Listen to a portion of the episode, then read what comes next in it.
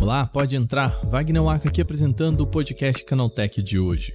O mês de março começa já pesado para o mercado de tecnologia no Brasil. Nós falamos muito no ano passado sobre demissões nas Big Techs e startups aqui. O prognóstico era de que o ano de 2023 seria melhor, mas não é o que esse primeiro trimestre vem mostrando.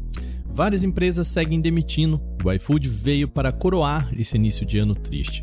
A empresa anunciou um corte de 355 profissionais, o que equivale a 6,3% da sua força de trabalho. Vamos recapitular o que acontece nesse início de 2023, entender os rumos de empregos para o ano, fazer uma conta geral. Tem muita gente sendo demitido infelizmente. Começa agora o podcast Canaltech, o programa que traz tudo o que você precisa saber do universo da tecnologia para começar o seu dia.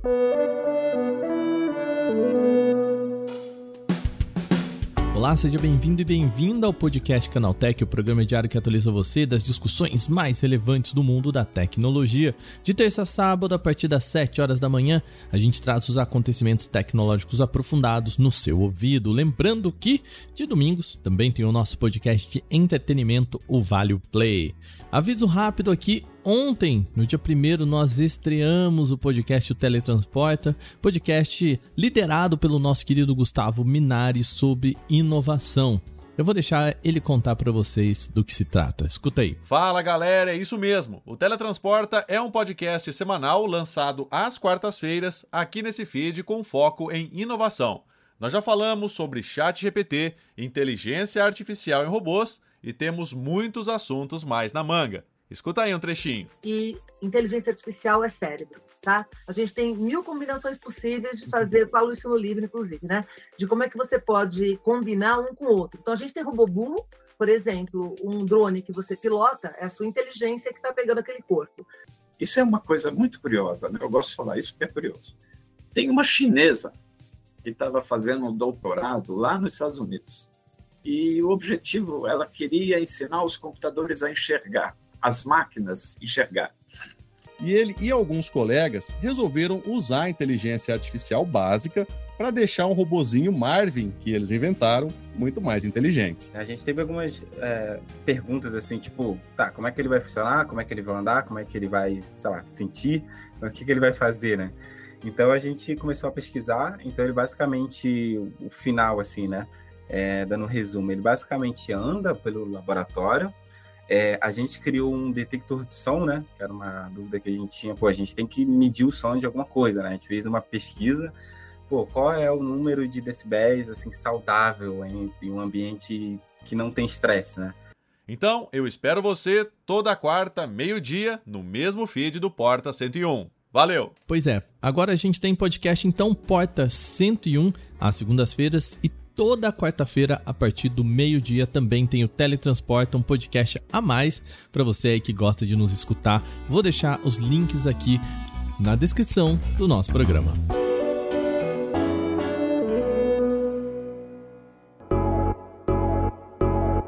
No final do ano passado, o assunto das demissões em massa foi tema recorrente dos nossos podcasts.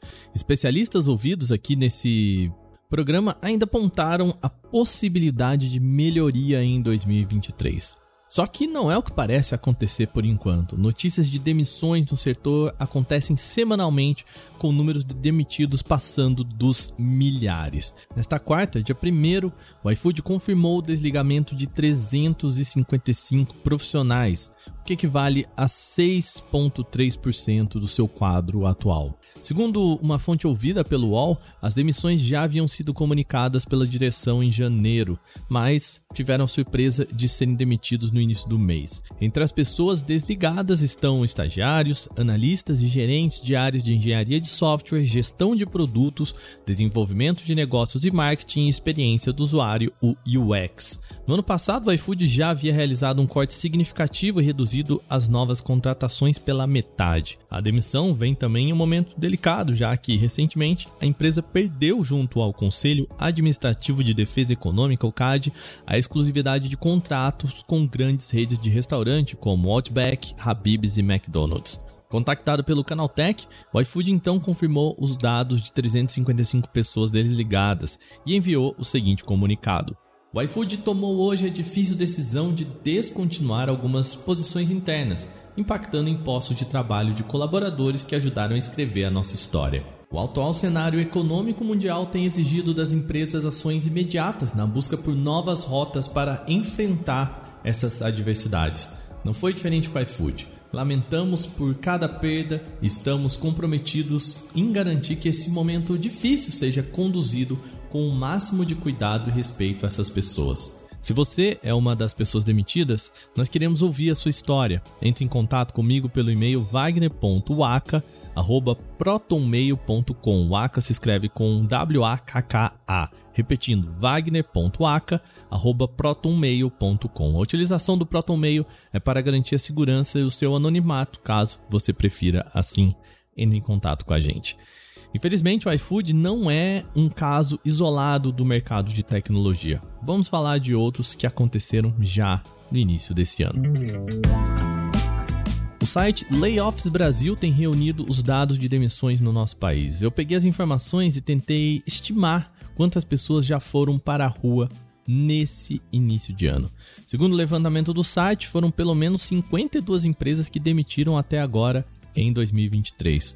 Os casos mais emblemáticos estão com a PagSeguro, que desligou 900 pessoas da sua equipe. O C6 Bank também aparece na lista com 500 pessoas demitidas.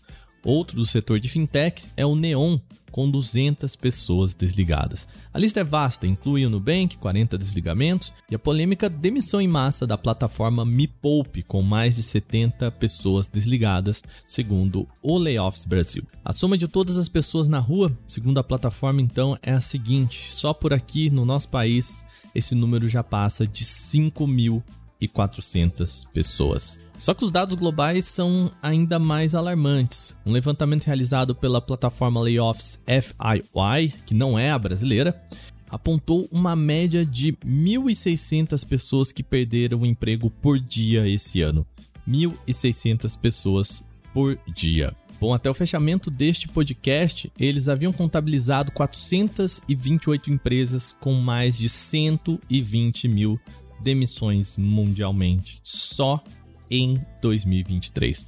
O gráfico do site mostra que o primeiro trimestre desse ano é o que mais trouxe demissões desde o pós-pandemia. Para você ter uma noção, no primeiro trimestre de 2022 houve relatos de 9.900 demissões mundialmente.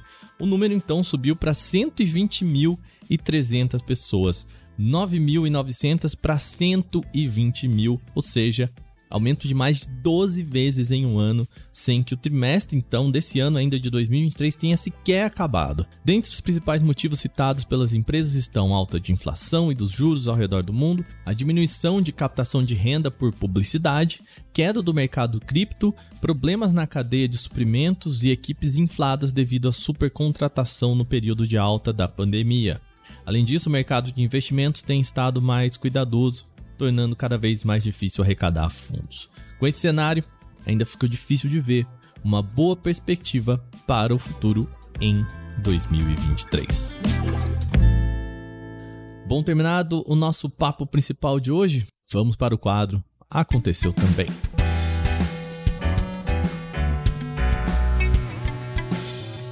O Aconteceu também é o quadro em que nós falamos das notícias também relevantes, mas que não geram uma discussão maior a Oppo apresentou uma tag de localização que não precisa de bateria para funcionar. É a chamada Zero Power Tag. Demonstrada em uma espécie de cartão, a inovação funciona de uma maneira engenhosa ao aproveitar ondas eletromagnéticas do ambiente para se alimentar e emitir o sinal de rastreamento. No ano passado, a Oppo apresentou estudos sobre uma tecnologia que chamou de Zero Power Connection.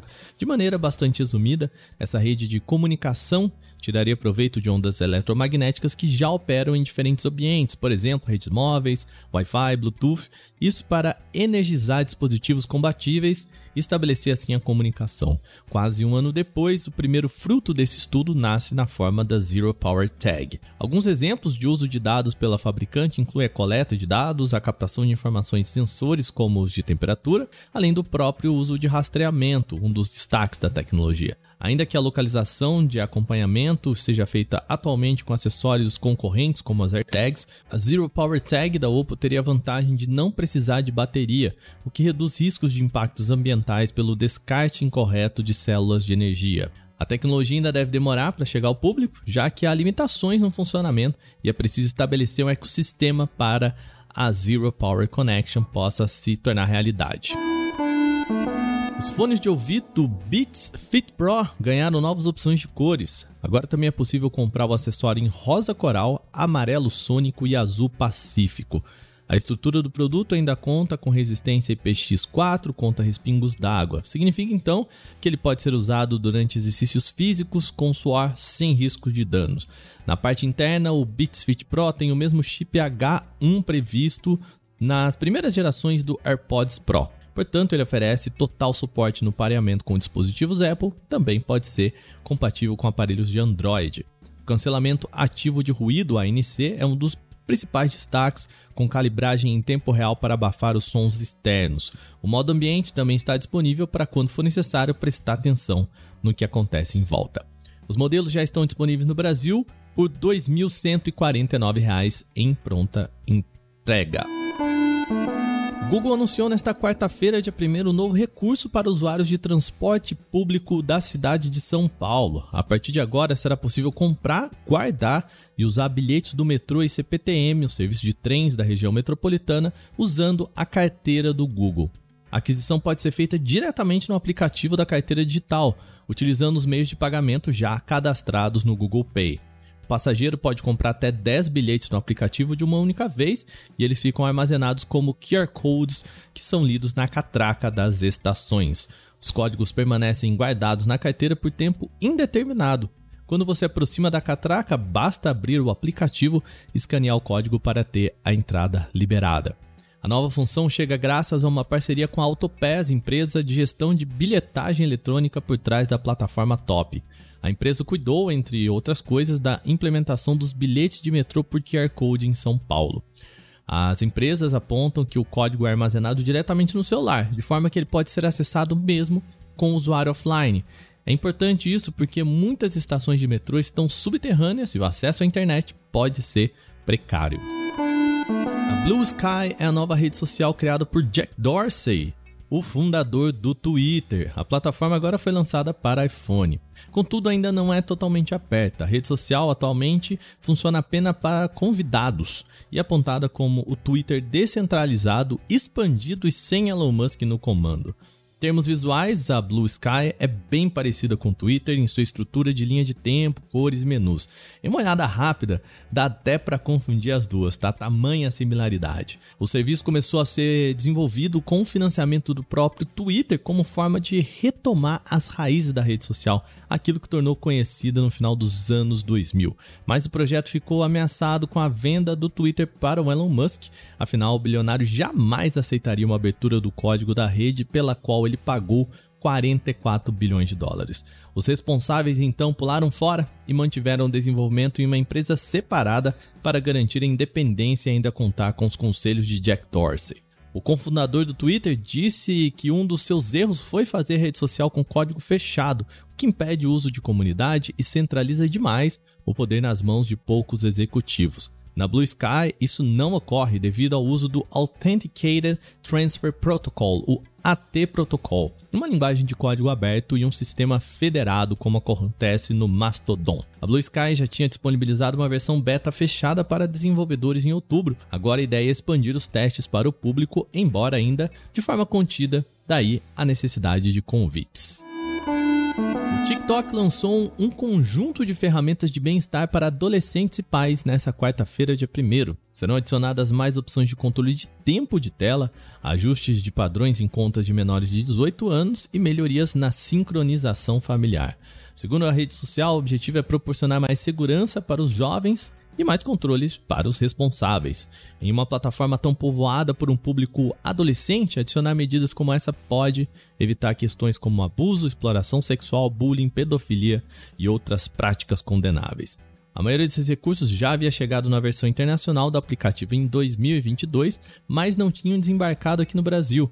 Agora os usuários daqui podem desfrutar das ferramentas para evitar prejuízos à saúde física e mental. TikTok trouxe também um limite de tempo de uso diário. O chamado tempo de tela será automaticamente ajustado para 60 minutos por dia para contas de usuários com menos de 18 anos.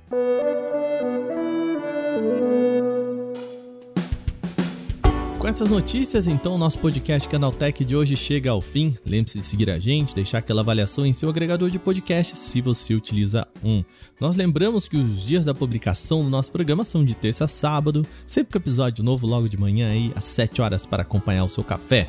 De domingo tem Vale Play, segunda-feira Porta 101 e agora a partir deste mês, toda quarta, meio-dia, o Teletransporta com as discussões do universo da inovação. Esse episódio aqui foi roteirizado, apresentado e editado por mim, Wagner Waka, e também contou com reportagem de Renan da Silva Dores, Renato Santino, Alveni Lisboa e Vinícius Mosquen.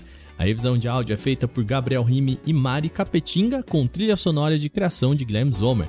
A capa é feita por Eric Teixeira. A gente vai ficando por aqui. Aquele abraço. Até mais. Tchau, tchau.